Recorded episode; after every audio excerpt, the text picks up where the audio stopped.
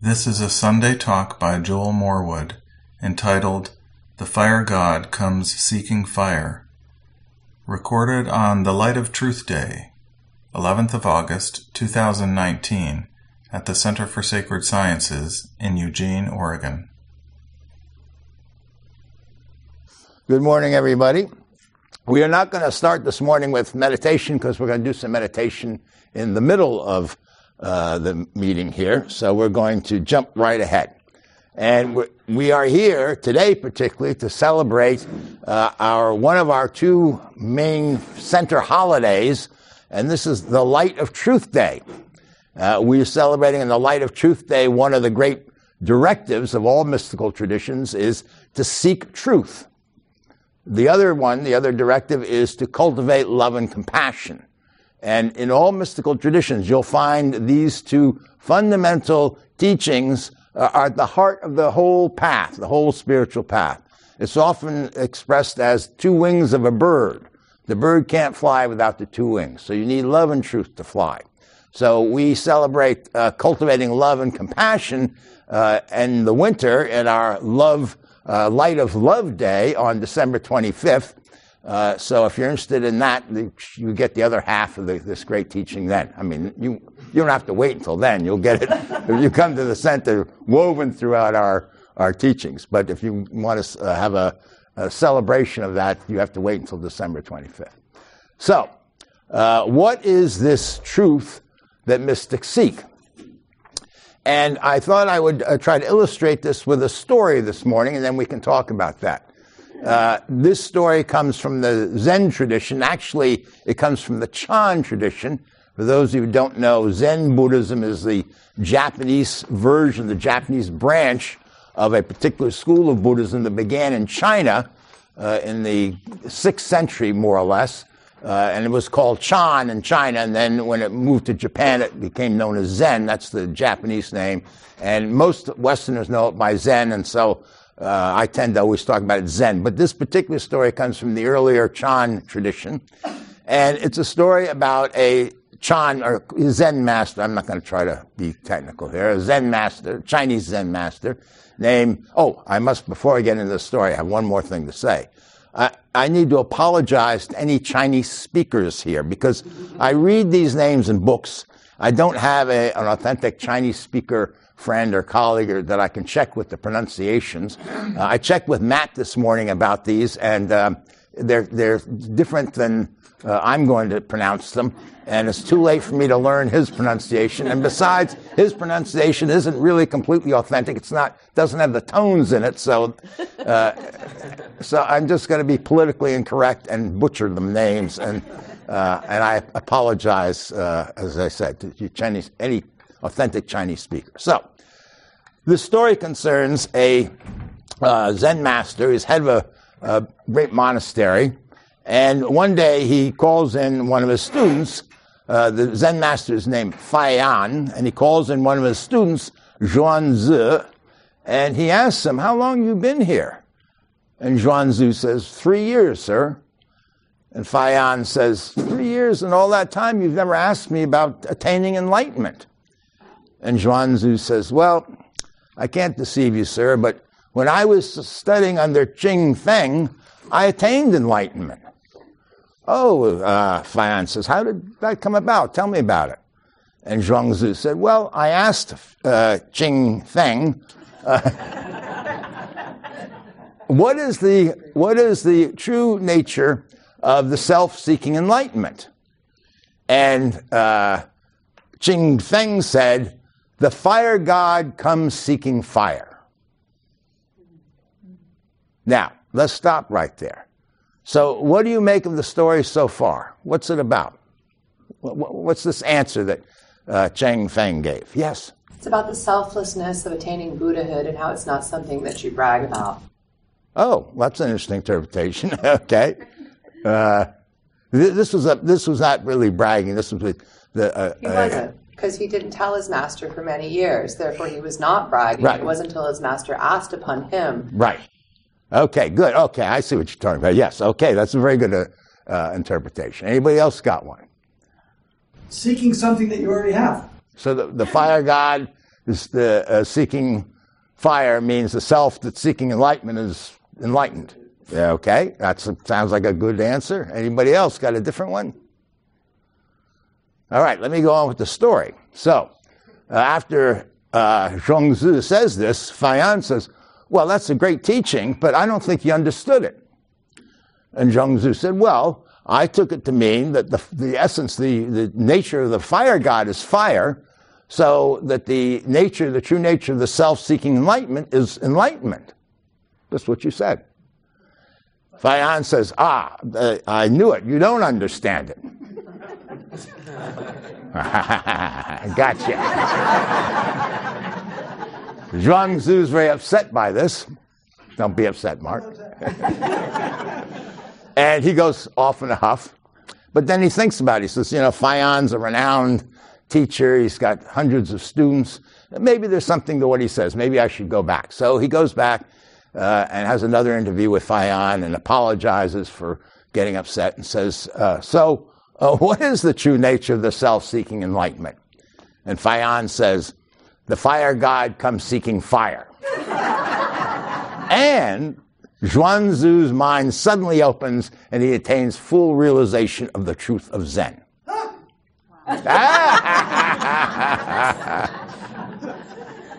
Come see me afterwards. I got another test for you.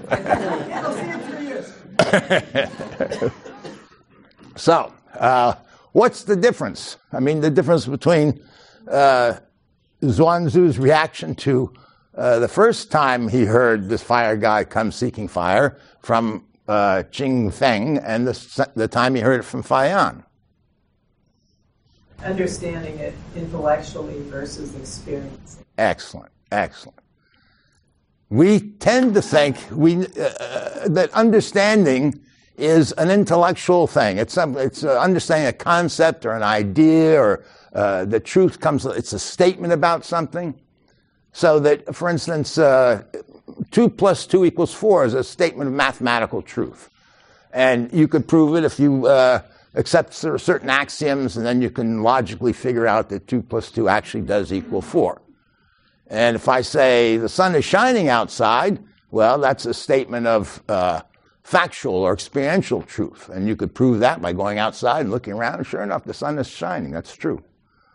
Or if I say uh, E equals mc squared, energy equals mass times the speed of light squared, that's a scientific truth.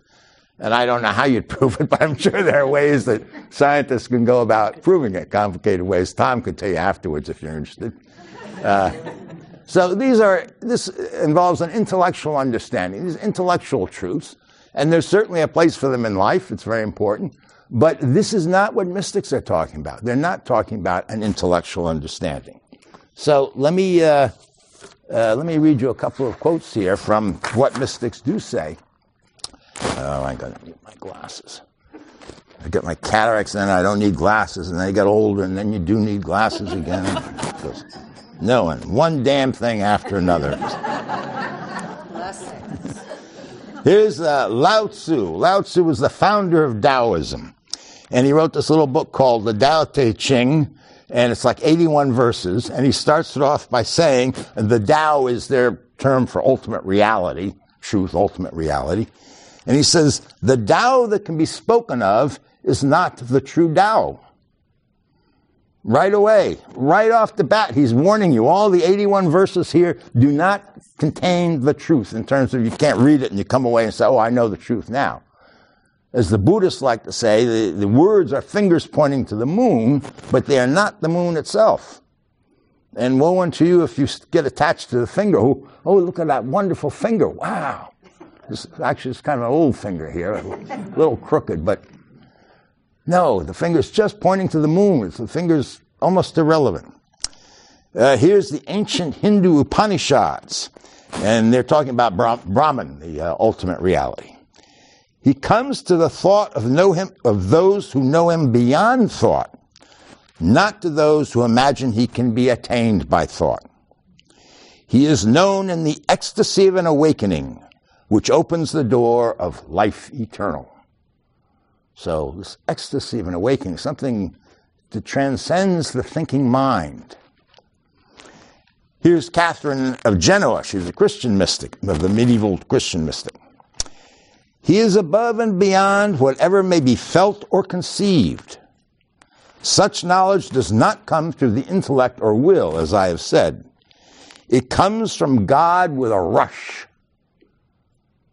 This is what happened to Zhuangzi the second time when he heard it from uh, that line from Feian. Suddenly his mind opened up. He got it. He didn't have to figure it out or think it out or whatever. Uh, and I think Zogan, uh, Dogen, another Zen master, Japanese Zen master, uh, sums this up wonderfully. He says, It is worth noticing that what you think, one way or another, is not a help for realization. Realization does not depend on thoughts, but comes forth from beyond them. Realization is helped only by the power of realization itself. So, what you think about enlightenment is it's just really irrelevant. Whether you think enlightenment, you believe in enlightenment or don't believe in enlightenment, or you think that enlightenment is uh, some sort of uh, uh, transcendent experience, or you think light must be very ordinary, it, that's all completely irrelevant. It's something to remember in your practice. Now, there is, you can make a practice out of trying to figure enlightenment out. And the practice is to exhaust that mind to gets to the point where it realizes it can't figure it out. This was really the, the essence of the path of my teacher, Franklin Merrell Wolff, uh, who just completely went into an intellectual approach and exhausted it to the point where his mind just couldn't think of anything anymore. And that was the moment of opportunity when he woke up. But uh, this does not mean, though, that intellectual understanding has no place on the path. It's actually very important uh, for a lot of things. So you need, uh, you need to bring your intellect to bear when you're evaluating a teacher, for instance. Is it a, good teacher, a bad teacher, a charlatan, authentic teacher? Maybe it's not even a question of good or bad. Maybe it's just, is this a teacher for you or not? Maybe it's a good teacher, but this, I'm just not clicking with this teacher. I got to find another teacher that I do click with. But you need to think about this a little bit. A lot of people get taken in by charlatans uh, because they don't uh, use their intellect. You don't just check your intellect at the door when you walk in here. Uh, you need your intellect to decide uh, moral things, right from wrong. It's not always easy to figure out what's right and wrong in life. You know, we, we have guidelines and stuff, but when you get down to an actual situation, uh, you know, it's not, it's not easy. Uh, so, Uh, and you also need your intellect to understand instructions for practice. So if somebody's describing maybe a more complicated meditation practice with visualizations and stuff like that, in order to do it, you need to listen and understand the teaching. And if you have questions, ask the questions. Did you mean I should do this or that or whatever? So we do need our intellectual understanding, but not when it comes to enlightenment itself. And here's the uh, here's what Rumi, the great Sufi a mystic. Sufis are the mystics of Islam. Uh, here's what he says about this. Understanding is good and useful for just long enough to bring you to the king's gate. Once you reach his door, then submit and cut yourself off from understanding. For in that hour, understanding is harmful, a regular highwayman and this is, uh, this is what happened to uh, Zhuangzi. He's grasping an intellectual understanding robbed him of three years of enlightenment. You know, he would have, uh, he would have woke up before. So, um, this is just important to keep in mind. Again, when you're doing any kind of mystical practice and so forth, yes, the practice may require you thinking about things and so forth, uh, but actual enlightenment itself is not a question of someday I'm going to figure it out. I can tell you right now, you're never going to figure it out. Never, ever, ever. So one way I say, you can exhaust your mind trying, and that, that will bring you to a place where you have to surrender it, but you could save yourself some, uh, some time and effort and just realize right now, you're never going to figure this out. You got to do it. You got to do it yourself. You got to just keep doing it until you do it, until it happens. You can't get it from a book. You can't get it from me. You can't get it from even the, the uh, most revered scriptures in the world. It's got to be your own experience. So, uh, what is this? Uh, this enlightenment, this realization, this uh, truth that mystics talk about. Well, as I said, you can't put it in words like uh, Lao Tzu said, but mystics do uh, uh, try to express some flavor of it, just to sort of point you in the right direction. And let me read you some uh, examples, some testimonies, firsthand accounts of some mystics, some of different traditions. Here's uh, Shankara, an 8th century uh, Hindu mystic. Uh, here's what he says. The ocean of Brahman is full of nectar. The treasure I have found there cannot be described in words. The mind cannot conceive of it. My mind fell like a hailstone into the vast expanse of Brahman's ocean. Touching one drop of it, I melted away and became one with Brahman. Now, so this is 8th century India. Now, here's the 16th century Christian mystic Teresa of Avila. She's talking about her union with the divine. She never read Shankara. She didn't, you know, uh, get any information from him or never heard of him. She says, It is like rain falling from the heavens into a river or spring. There is nothing but water there, and it is impossible to divide or separate the water belonging to the river from that which fell from the heavens. Or it is as if a tiny streamlet enters a sea, from which it will find no way of separating itself. Or as if in a room there were two large windows through which the light streamed in. It enters in different places, but it all becomes one. That's very similar, isn't it? Now, here's Tierno Bokar, 19th century uh, West African Sufi. Never heard of Teresa of Avila, I'm sure. And he talks about three lights corresponding to three lights in the Sufi path. And here's what he says about the third light.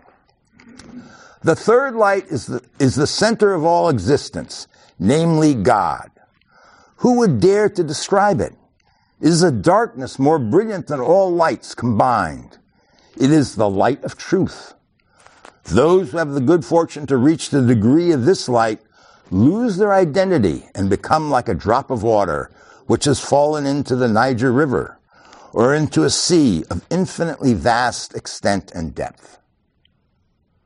So here's four different mystics from four different times, places, continents. They're all saying the same thing, aren't they? This is why we say at the center, we look to the mystics of all these traditions, not to the traditions themselves. We're not Buddhists, we're not Hindus, we're not Jews or Christians or Sufis or Muslims or anything. but we look at the, the mystics, we read the mystics and say, gee, they're all talking about the same thing.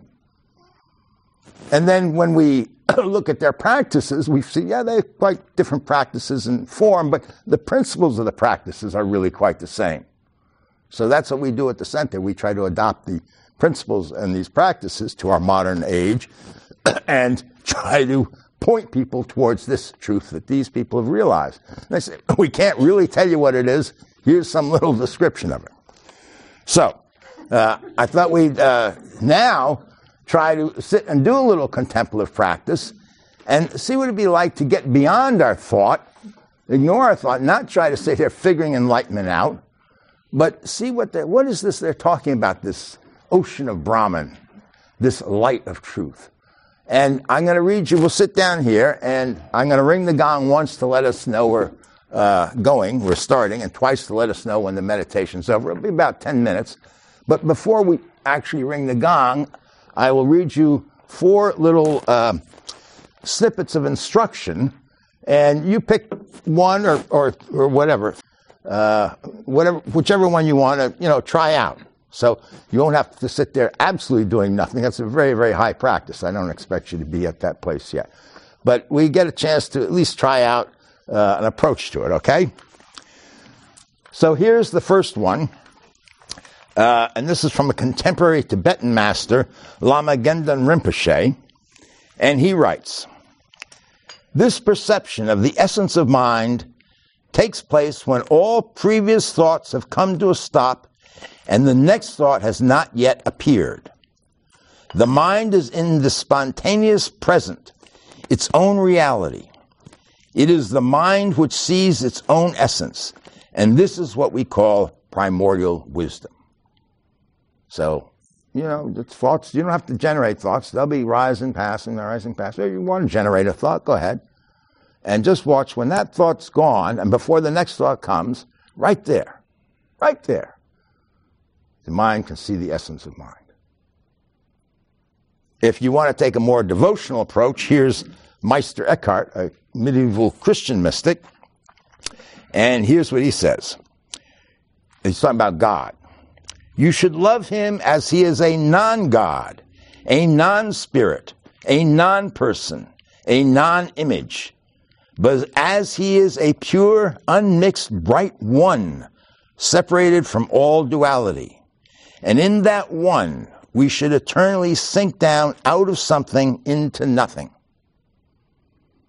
So you could try that when we're sitting here. What, what does it mean, sink down out of something into nothing? Here's a slight variation, actually, on the same thing.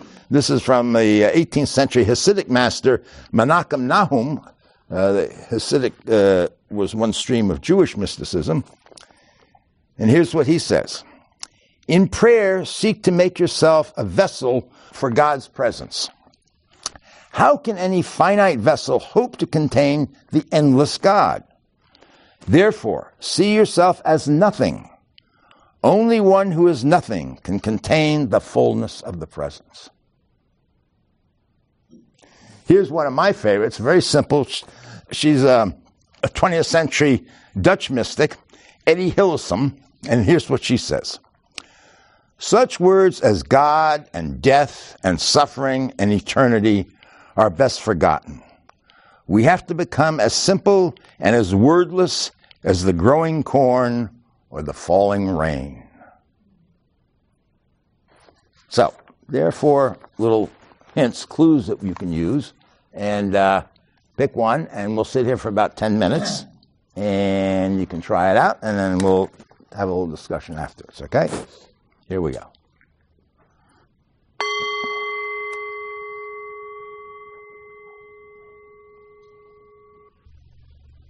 If you would like to follow our program, pause the audio here, meditate, and then resume the audio.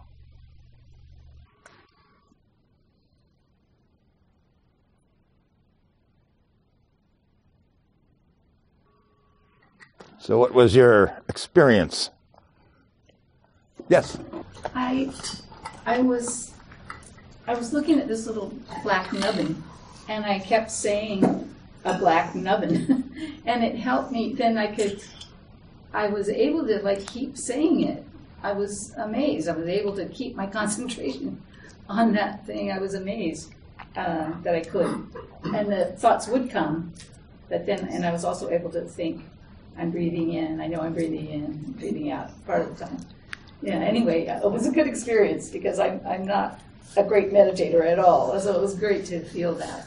Great. You might want to think about um, using a visual image in your meditation practice. You know, a lot of people will use uh, an icon or just a little picture of a, uh, a guru or you know anything that appeals to you.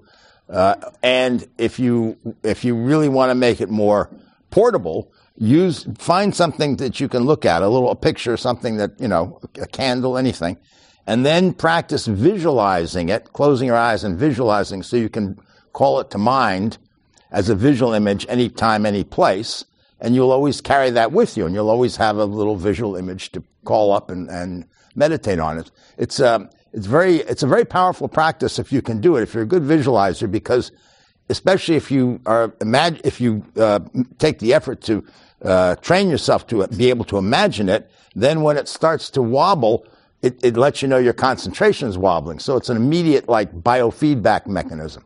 Yeah, thank you. The Tibetans, it's very, it's very. The Tibetans uh, use a lot of visualization. It's very, it's very powerful. Yeah. Excellent. Yes, Laura, were you just going to say something? Yeah. Well, when I was doing that, it felt like I could sink into my heart. It would be dark, and then all of a sudden, I realized it was my mind that was watching. But who was watching my mind? Good question. So that's where I ended up. Good question. Yeah, pursue that question. Excellent question. You see, your mind's watching it, but who's watching the mind? Wonderful question. Anybody else? So I really resonated with um, was it Meister Eckhart about how someone cannot contain vastness of God. So that emptiness of that. And so um, I just kind of sat here. And after a while, I noticed that I was trying not trying to be nothing. Right. Right. and so kind of struggled with that for a bit, and then and then um, this then a part of me started to notice the trying and and kind of soften to the trying self, you know, to the efforting self. And so there's just this hint of compassion and allowing and softening to that part that was trying so hard. But that's where I ended up. Wonderful. In between that. Wonderful. And just and again, this, this is the whole point. we do these practices. The practices show us something. We think we know what we're supposed to do. We sit down and we do this practice. But if and if you are too uh, grasping at your own intellectual understanding of the practice, you'll miss what the practice has to teach you. But if you are open to it, you see, okay, I'm going to sit here and I'm going to try to be nothing. And then, okay, you see, well, who, this, there's someone trying to be nothing. There's someone very present here that's trying not to be here. And I'm making a big effort. And then you notice that. And then when you notice that, exactly, a little compassion enters into that poor ego that's trying so hard, you know, and then that relaxes. And, and the more you surrender that and let that relax, the less there will be anybody there trying. So it's a wonderful practice to follow, to recognize the efforts you're putting into whatever practice you're doing, breath or whatever, and notice that effort and let go of the effort. That doesn't mean abandon the practice. Let go of the effort. Start to let more and more go of the effort.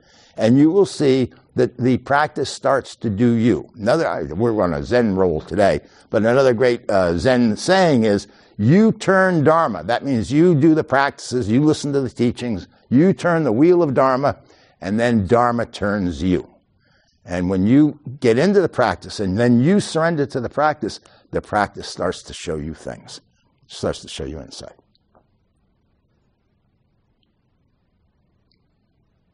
Yes. I really, really like Etty Hillesum. So when you called out a name, I perked up, and, and that particular visualization of being corn growing. Yeah. Wow. Like, you couldn't think if you tried. That's you know? right.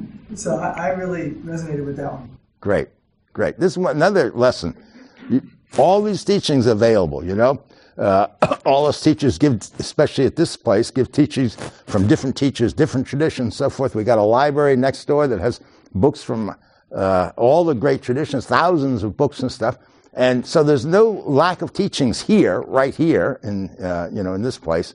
The trick now is to find the teachings that resonate with you, and that's something that you know uh, somebody could point you and say you might you like Etty Hillesum, you might like this and that, but something only you know, only you know that you're resonating with this teaching. So one of the that's one of our uh, the ways we serve people here at the center. We try to make available all these teachings from these different traditions and teachers, and uh, hopefully you will be use your intellect and your heart and go look and find what resonates with you. So, uh, how many people nothing happened to you in this little exercise? No one had nothing happen to them. Is that, is that the case? Nothing happened to you.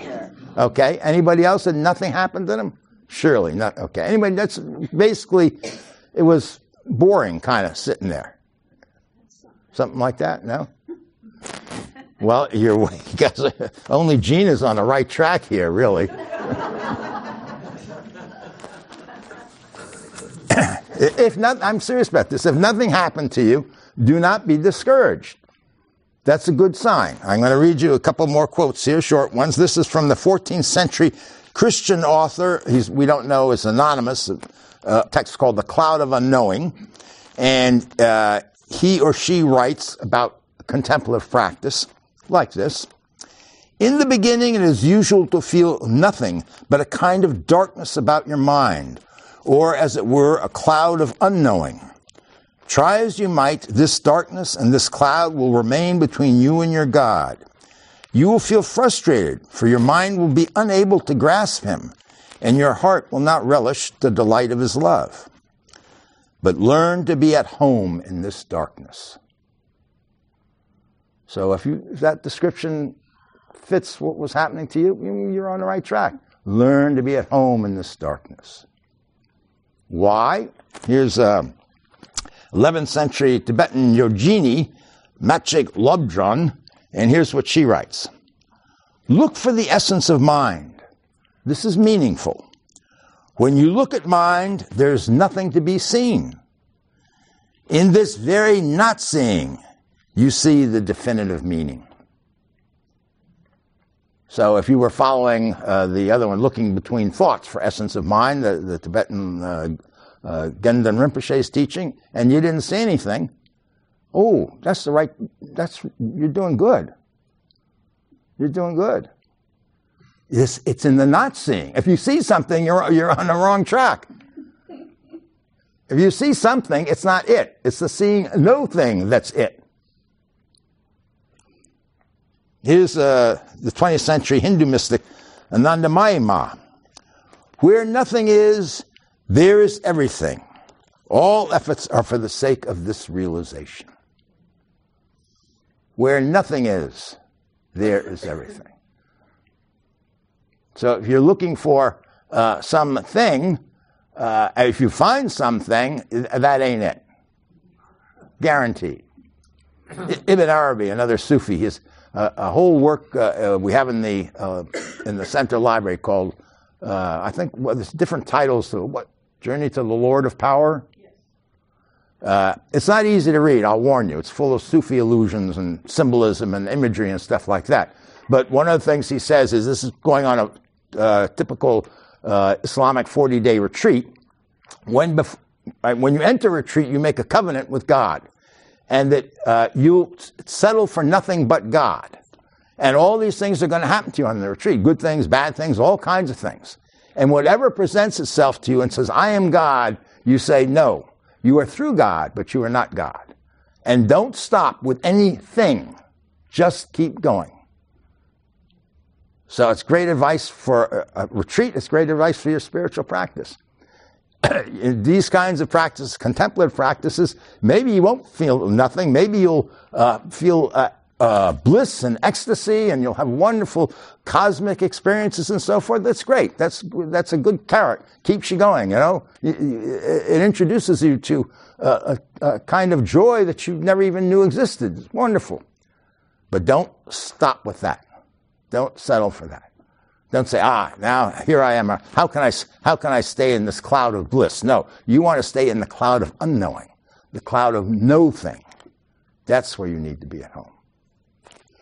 So, uh,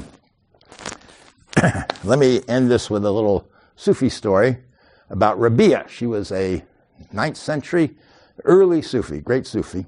And she was, uh, she's uh, from uh, Basra. And, you know, uh, it was a hot summer night in Basra in the 8th century, they didn't have air conditioning, so everybody goes up on their roofs and hangs out on the roofs. And um, she's up on a roof with everybody else in town. And next door, on the next roof over, there's this uh, guy praying. And he says, Oh Lord, open the door that I may come to you. Oh Lord, open the door that I may come to you. Oh Lord, open the door that I may come to you. He's really devout and he's praying. He's going on and on. And Rabia's sitting there. Finally, she leans over and she yells, Oh, idiot, the door's not shut. or if we want to translate into Zen terms, the fire god is already here. Same teaching. Anyway, that's the formal teaching for our Light of Truth Day today. And uh, if there are any follow up questions, uh, we have a little bit more time. Yeah. I do kind of have a question about this nothing that you're talking about. I was gardening and I was like working pretty hard, so my heart was beating really hard. Mm. So I had to stop. And when I stopped, um, I could feel my heart beating, and the attention kind of went further in than the heart that was beating. And there was just this, uh, what I call benevolence uh, kind of a, divine uh, benevolence, um, kind of just emanating um, from within, I guess. Right. Um, and you talked about it, it being nothing, but it's it. Um, I guess I wanted to talk about consciousness, like with um, having qualities like benevolence or love or um, I don't know. It does. It does. But but still, that's an expression of that manifest benevolence, that manifest love that you actually feel is a an expression of that consciousness, which is inherently benevolent. And so it's uh, it's a sign. It's like following a scent of a, an animal. You know, you uh, as you get closer, the scent gets stronger, and you say, "Oh, I'm really on the right track here because this is you know pure benevolence, pure love, and so forth." But that will pass. Like, is it? You still feel it? I I do experience that, it, at different moments when I kind of tune in. Right. Yeah. Right. So it comes and goes. The experience. So Ibn Arabi say this is wonderful. Say this is great. You are through God, but you are not God. But follow that. Uh, learn to be at home with that. Stay with that without grasping, and without pushing away. That's the key. If we grasp at it, and think, oh, I, this is so sweet, this is so wonderful, I'd, I'd love to really hang on to this, then that's ego coming in and grasping and trying to make it into something for itself. And that's actually hiding it in a way. So it, it, this is a, this is a really you know it's actually in a certain sense it's worse to have wonderful spiritual experiences on a spiritual path than to have bad ones or none because you get attached to them. You can get attached to them, and then you get, um, you know, you keep getting sidetracked. So uh, by all means, you know, when it comes, don't don't push it away. It's not about rejecting. It's just uh, accepting, and you know, and gratitude would probably be the best attitude towards it, if you want to say that. It comes and it's, it's gratitude. Thank you. But if it goes, it goes. It's grace. So it's not up to you. Yes. Thank you, Sherry. I have a question from um, Shinzen Young. Um, you know where he talks about focusing your attention on the point right between expansion and contraction. Is he talking about something in addition to the breath? Because he never mentions the breath. Well, I've been reading Shinzen Young quite a bit. Right. And doing retreats with him on the phone. So, yes, um, I think he is talking about more than the breath. I think he's saying that every phenomenon, every experience, if we look at it really deeply, we'll find. So, was that what you meant? Was it only that, or was there something yeah. else? Yeah. yeah. Okay, I'll give you another version of that uh, from I want to say Gershom, but it wasn't. Something Ben Sholem from Barcelona, uh, medieval uh, Kabbalist. And he says that uh, God's nothingness, uh, Ein Sof, is, uh, appears, is revealed through every transformation of experience. Every time something transforms from one thing into another, there's for a moment, there, God's Ein Sof is visible. Visible not meaning, you know, to the eye. I think it's the exact same teaching. And that's the same teaching about watching between thoughts or watching between breaths or any kind of thing. It's the exact same teaching. So whenever some, or watching between when there's presence of, uh, you know, benevolence and bliss, and then it goes away. Or maybe it turns into darkness and, and despair. Okay, there's a moment of passing through nothing. So I think it's the same teaching. So I think it, the trick, though, is I think it's to find things that are obvious to you where there's some expansion turns into contraction or something is present and then absent or whatever. Because just to say it in general, there's you know there's too much. our, our cup runneth over. Everything's doing this all the time, right? So we need to find in our own experience what we can look at and, and observe closely ah, there it is, and without distraction. Yeah, so in, in meditation, I find it easiest to use the breath. And I know there are a couple of Korean teachers who have said that moment when it turns around is a really precious moment. But if I keep practicing there, I'm expecting I'll begin to see it with thoughts. Once you can see it between the breath, you, I, chances are you're going to become more sensitive to it in other places, which is great. You see it all over the place. The same uh, teaching in uh, uh this uh, tantric text, which I can't tell you the uh, Sanskrit name, but it's it's translated in the back of Zen mind, beginner's mind, as centering, and Shakti is asking Shiva for teachings. And where does reality appear? And he says, Oh, darling, watch between the moment of the breath. When the in breath turns into the out breath, or the out breath turns into the in breath, there being is revealed, or, you know, however, however he puts it in that particular verse. Uh, so it's, uh, you know, it's all around us. This, this is the whole point. It's, uh, our problem is we, we're so distracted that we can't settle down and just see one one complete turnaround. And then the other thing is, you see, when we see the turnaround, everybody do it. Just, just let your breath turn around.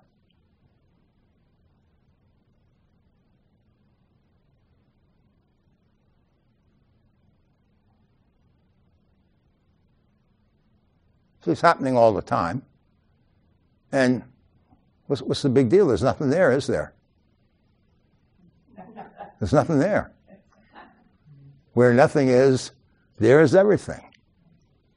All our practice is this for the sake of this realization, as Anandamayi Ma says. It seems to me enlightenment is a, uh, uh, I'd say probably most people, is, is a fleeting state. You become enlightened, and then life comes along and smacks you up against the side of the ah, your wife wrecked your car. You know.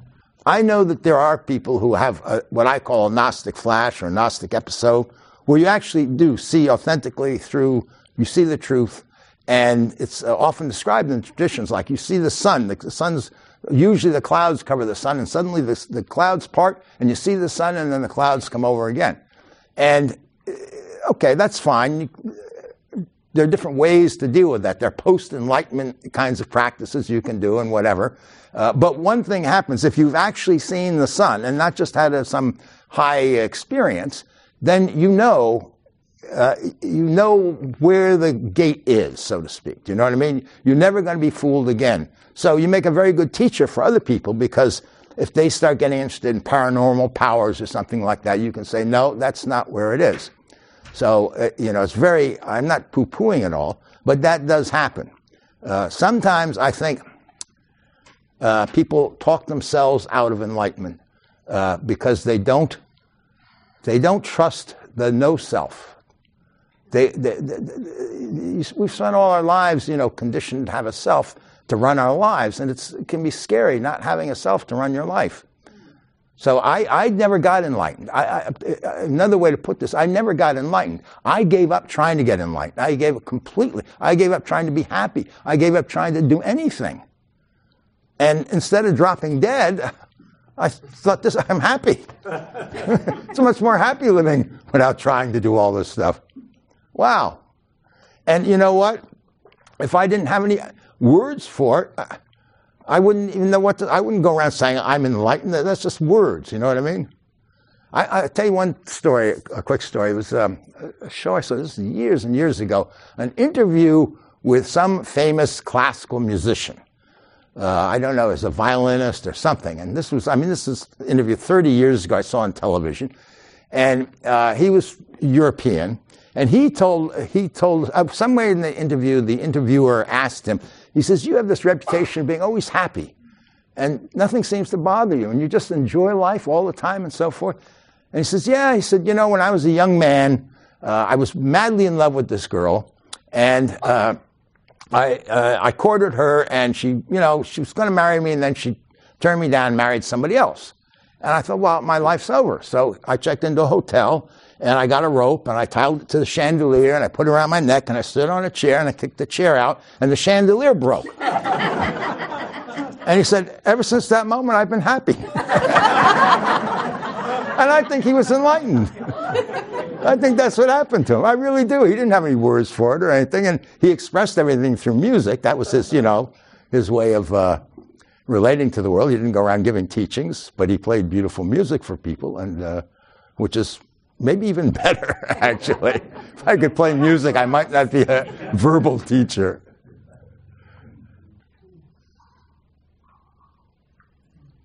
You know, I, uh, I want to share something I kind of came across. Roger Castello. What he was saying is that uh, when you find yourself, when you realize that your thought is going, like you go on a trip, or thought after thought after thought, and then you realize that you are taken. And he said, at that moment, I am should arise, should arise. Okay. Basically, I, have tried it, and it's this nothing. Nothing happens. Yeah. Good. Stay with that nothing. Stay with no. I'm serious. I, I don't know. Uh, I don't know what the guy's talking about, and so I can't comment on. It. But if you're trying a practice, and somebody that you trust has has you know indicated this is what to look for, and you find nothing, if it's an authentic teaching, that's where it's supposed to be taking you to. So, uh, if the I am is is an expression of ultimate reality, it's going to look like nothing. As long as you're looking for something. When you stop looking for something, but you're still you're still you're not distracted by more thoughts, then it reveals what it is. Well, keep keep with it and see what happens if it's working for you. All right. Yeah. one last one. Go ahead. You know, you, you, you give me the idea. So, like, when I was doing that thing, it was very helpful for me. So, I kept saying black nubbin, black nubbin, black nubbin. Yeah. I mean, so that when I, I'm going to have, like, something more beautiful, you know, to when I, but should I just keep saying it in my mind, like a thought like that? Or, well, is it, it's like a mantra. Yeah, black nubbin, black nubbin, oh, black yeah, It was, it was, it was, but then I could see it also, which was helpful. That, that, that's fine. Okay, that's fine. Just like, so, so when I'm going to try this, I'm going to just like a, a, little pink heart or, or stone or anything, and I'm just going to say that. Whatever works to, to get your mind focused and not be distracted. Yeah, okay. There, there was a famous story about uh, Shanti Devi, I believe, an old uh, Tibetan master. Actually, he was Indian before he went to Tibet, but uh, and he, he was uh, having trouble finding a, an object to meditate on. You know, they recommended the breath, they recommended visualizations, all that stuff. He couldn't focus on all these traditional objects, and he finally found the horn of a yak, detached from the yak, but a horn. And he could focus on that. So that became his meditation object. So uh, if you got a black nubbin, black nubbin, if it works, more power to you. And and I would. Uh, know, do we have any extra black nubbins, Mike? we do. We do. give her a black nubbin today. Don't look for something beautiful. Why don't don't dress it up? That's beautiful. The black nubbin is you will not find anything more beautiful in the world than a black nubbin. so true. I could actually concentrate on it. Yes, he's going to give you a black nubbin. Oh, good. And we got this recorded. This is a first in history. I'll bet no one else has ever used a black nubbin. I'm so pleased. This will this will go. Hey. You'll be as famous as Shanti Devi with his horn of a yak. It'll be passed down for thousands of years. So great. Thank you. You're welcome. All right. On that profound note, until uh, we see you next time, which is not going to be really until the fall, peace to you all.